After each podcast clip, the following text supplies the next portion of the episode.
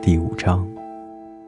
每天我都了解到一些关于小王子的星球，他的出走和旅行等事情，这些都是偶然从各种反应中慢慢得到的。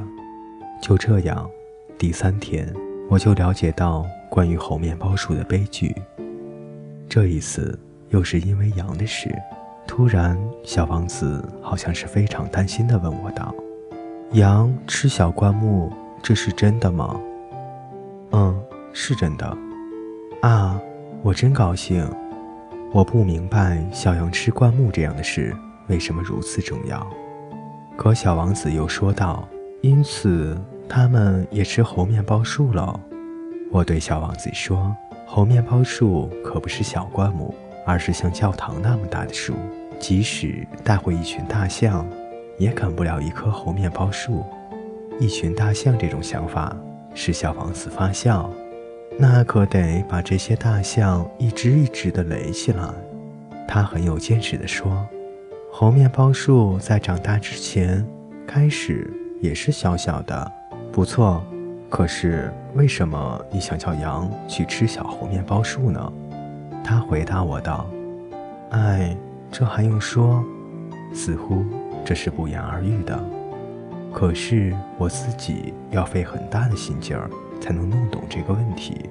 原来小王子星球上，就像其他星球上一样，有好草和坏草，因此也有益草的草籽和毒草的草籽。可是草籽是看不见的。”它们睡在泥土里，直到其中一粒忽然想要苏醒过来，于是它就舒展开身子，开始腼腆地朝着太阳长出一颗秀丽可爱的小嫩苗。如果是小萝卜或是玫瑰的嫩苗，就让它自由地生长；如果是一棵坏苗，一旦被辨认出来，就应该马上把它拔掉，因为在小王子的星球上。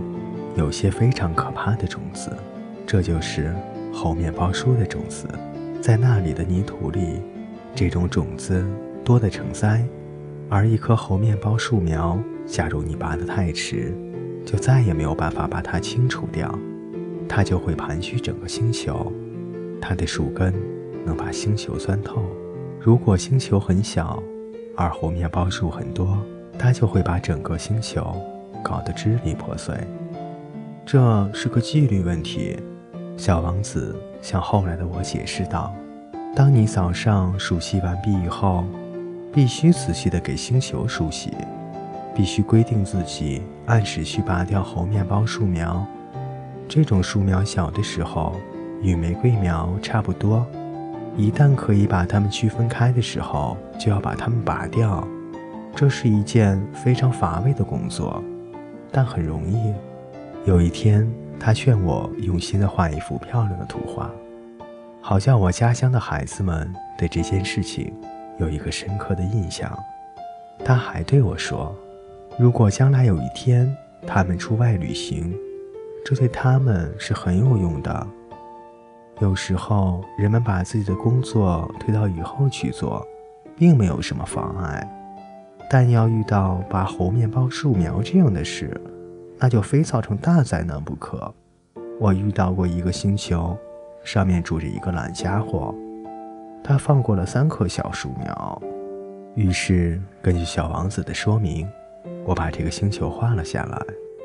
我从来不太愿意以道学家的口吻来说话，可是猴面包树的危险，大家都不太了解。对迷失在小行星上的人来说，危险性非常之大。因此，这一回，我贸然打破了我这种不喜欢说教人的惯例。我说：“孩子们要当心那些猴面包树啊！”